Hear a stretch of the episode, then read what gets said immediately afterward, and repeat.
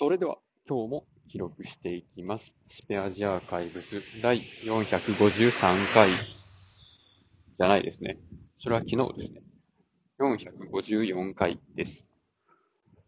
今日は3月27日、時刻は22時半ぐらいです。今日はですね、僕がかねてからやっている外国語を勉強するアプリのデュオリンゴっていうやつでね、えーランキングでの優勝を狙っているところでの、えー、なんでしょうかね、優勝者決定日でした。で、今ランキングで一番上のランクに、ダイヤモンドリーグっていうところにいてですね、まあその25人なんですけど、でまあ別にここで、ここで一番になったからといって、世界中の全デュオリンゴユーザーの中でのランキングの1位になるっていうわけではないんですけどね。この、今同じ枠の中にいる25人の中で一番になったっていうだけの話なんで、まあ、そんな大した話ではないんですけど、まあなぜそこでのダイヤモンドリーグでの1位になろうとしてるのかっていうと、もうね、デュオリンゴのゲームの、ゲームっていうかアプリの中でミッションっていうのがいくつかあって、それを達成するとバッジがもらえるっていうのがあるんですね。で、この8種類か9種類かのあるバッジのうち、まあ、いろいろな条件があるわけですよ。まあ、かぐや姫の、あの、5人の王子に送った難題みたいな、やつほどの、いや、そんな大したことじゃないな。何を言ってるんでしょうね。で、まあ、その中の一つに、ダイヤモンドリーグで優勝するっていうのがあるんですね。で、それを達成すると、レジェンドっていうバッジがもらえるんですね。まあ、それまでは、あの、各ランクをクリアして、まあ、最終的にダイヤモンドリーグまで、え上り詰めるっていうバッジがあったりとか、360 5日連続でレッスンするとか、あと、トータルの経験値を3万まで上げるとか、そういうのがね、あるんですけど、まあ、その中でのね、ダイヤモンドリーグの優勝をするっていうのを、まあ、取りたいなと。取っておいたらそれのことについて後で考えなくてもよくなるんでね。もうそれさえなくなれば、あの、ランキングとかいう、そういう枠組みから逃れて、自由気ままに、まあ、今日はこんだけでやったからいいや、みたいな、そういう勉強のね、あれに切り替えれるんで、まあ、さっさとこれはクリアしておこうというところで、そうそう。ずっとね、いつでもできるわけじゃないんですよ、これ。ダイヤモンドリーグにいる25人のうち、経その1週間の中での経験値の数の少ない5人は、1個下の黒曜石リーグっていうところに落ちるんですよね。なので、ある程度、経験値を上位20人の中に入るぐらいのレッスンはしないといけないですね。っていうね、他の人がどんだけ練習してるから自分もやるみたいなことを考えるのがめんどくさいので、もうさっさと1位になって、このリーグから何リーグにいるっていうのを考えなくてもいいようにするために、まあそのためにやってるわけです。そもそもそんなこと考えへんかったら済むやんっていう話は置いときまして。いや、だって、ずっとバッチ取れてないままやったらなんか気持ち悪い質問やっていうのでやってるわけです。で、まあ、それをやるためにですね、まあ、その昨日言ったのは、えっと、あれです。経験値が2倍になるアイテムを使って、えー各レッスンの中の一番上位の問題を、振り返りの問題をやるっていうことによって、えー1回に90点もらうっていう、あれなんですけど、ただですね、問題があって、問題というか、えー、難しいところが、難しいところじゃないな。ちょっと難点があって、その一番難しい問題に挑戦するためには、ゲーム内の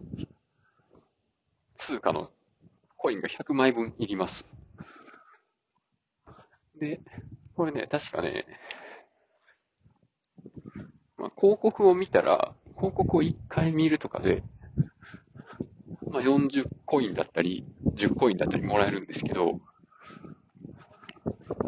それをね、まあ、使っていくとですね、まあ、それはね、手持ちのコインがどんどんなくなっていきますわね。まあ、今僕は3600コインぐらいあったんですけど、あ、1回挑戦するの？に90コイン、ん ?90、90点取るために100コイン必要で、で、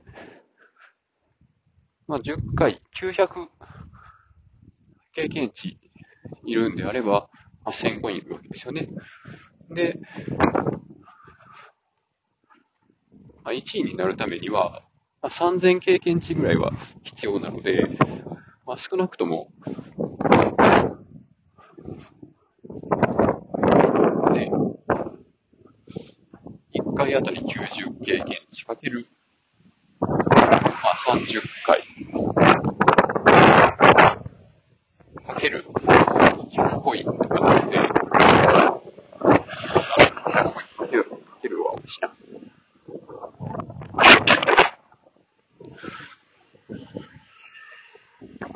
まあ、それだけね、最低でも3000コインとか必要になってくるんですけど、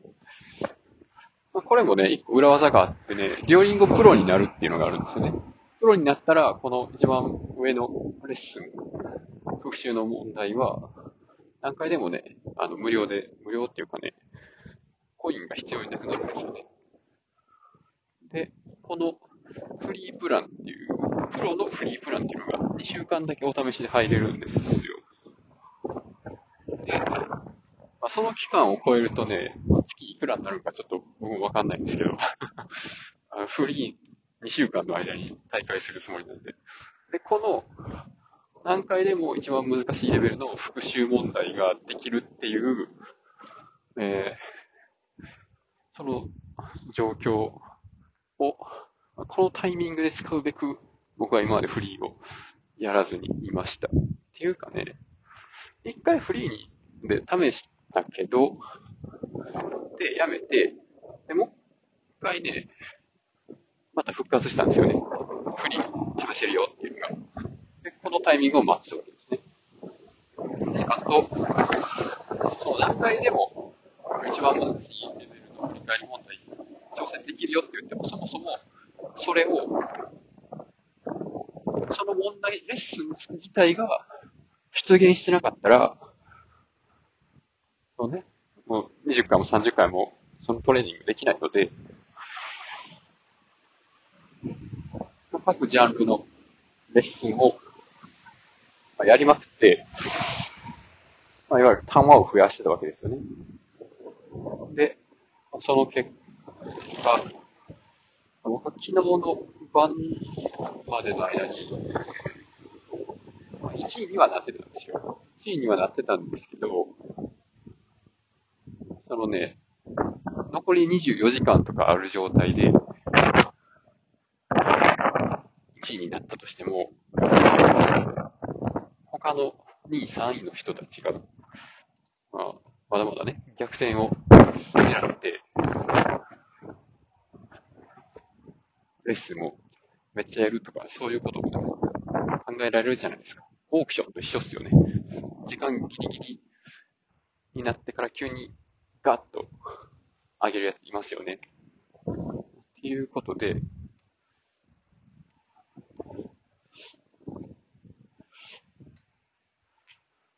結局ね、2位の人が2500経験値ぐらいの状態の時に、まあ、5000経験値ぐらいまで上げといたんかな。で、その状態で、えっ、と、今日は、1週間ぶりに妻とお散歩の日だったので、今回はですね、まあ、6時間ぐらいも歩いてないんですけど、やっぱ桜の花の開き具合がちょうど良さそうな公園がないかなっていうことで、いくつか公園をね、散策してきました。で、まあ、家の裏の山にある公園見たりとか、まあ、そこからちょっと行ったところの、まあ、展望台のあるようなね、公園とか、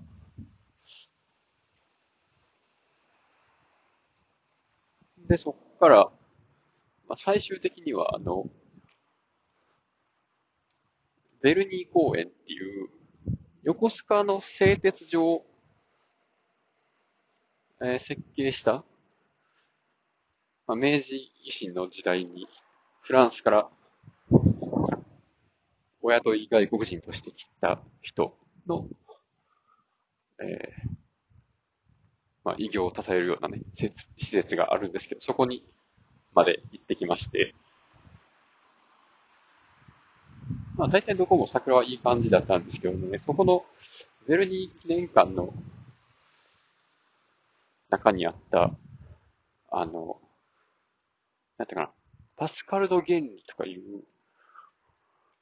なんかね、少ない力で大きいものを動かす仕組みが体感できるっていう展示があってですね。これがなんかめっちゃすごかったんですよね。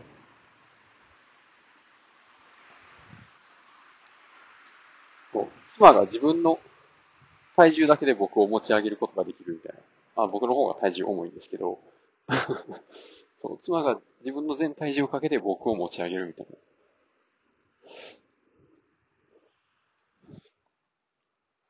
な。パスカルの原理とかそんな学校で習った記憶はないんですけど、多分ね、あの、バイクの油圧のブレーキだったりとか、なんかそんなに使われてる仕組みな気がするんですよね。よくわかんないですけど。なんかかなり重要な技術なニュースというかね、理論の気がしました。で、そっから、と、まあ、散歩というかね、そんだけ長い距離を歩いた後は、まあ、毎回なんか食べて帰るようにしてるんですけど、今回はね、スシローに行ってきました。またかいみたいな。でね、タコのわら焼きっていうやつがね、すごい昆布の香りが、すごく効いててね、よかったんですよね。タコめっちゃ美味しかったっすね、あれ。で、他、良かったのはね、あの、しめ鯖がすごい油乗ってて良かったっすよ。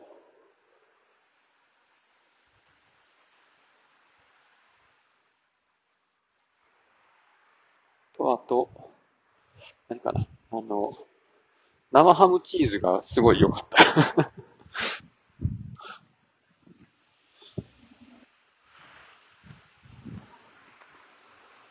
いうのありなんかよっていう人もまあいるかもしれないですけど、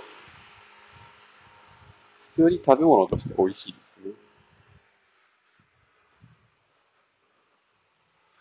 すね。で、まあそういうことをやっていると、とね、その優勝者が決定する19時になって、で、結果、逃げ切れたのかというと、えー、無事優勝することができまして、まあ、2位の人が結局ね、3030点まで追い上げてきてて、で、僕が、えー、5656点で、無事ダイヤモンドリー優勝ということでね。そうそんなね、ギリギリのね、1点差2点差の試合なんかしてたらね、相手も諦めないんで、絶対にもうなんか今回、今回終わらすぞっていう気で行ったので、ね、相手の、あの、やる気をなくさせるぐらいの、競争心をなくすぐらいの圧倒的な差をつけて優勝してやろうということで、うまく逃げ切れましたね。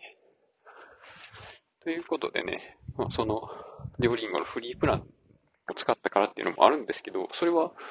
まあね、優勝するためにも良かったんですけども、他にもいいことがあって、新しい言語の勉強するときって、あの、クイズ出されて、正解できるわけないんですよ。いっぱい間違えるんですけど、その時にね、この、なんやろな、無料のプランやったら、何回か間違え、5回間違えたらね、しばらくゲームできなくなるんですよね。っていうのがあって、あんまり新しい言語に手を出さないんですけど、まあ今回ね、これが、あ、そっか、間違えまくってもいいっていう、そういう、あの、効果もあるんやったら、新しい言語もやっとこうと思って、ロシア語とウクライナ語を勉強を始めました。でね、さっきロシア語やったんですけど、あんまよくわかんなくて、文字も違うし。でね、ロシア語ちょっとやってからウクライナ語やってからやったらね、ちょっと似てるんですけど、やっぱ違うなっていうのもあって、ママっていうのはお母さんを表す単語で一緒やけど、パパは、ロシア語だったらパパやし、でもウクライナやったらダート、ダートやし、なんかやっぱ違うなっていう、そういうところがね、あの、なんやろな、語学のところからでも、垣間見れて、面白いかなと思います。ということでね、今日はこの辺で終わります。ありがとうございました。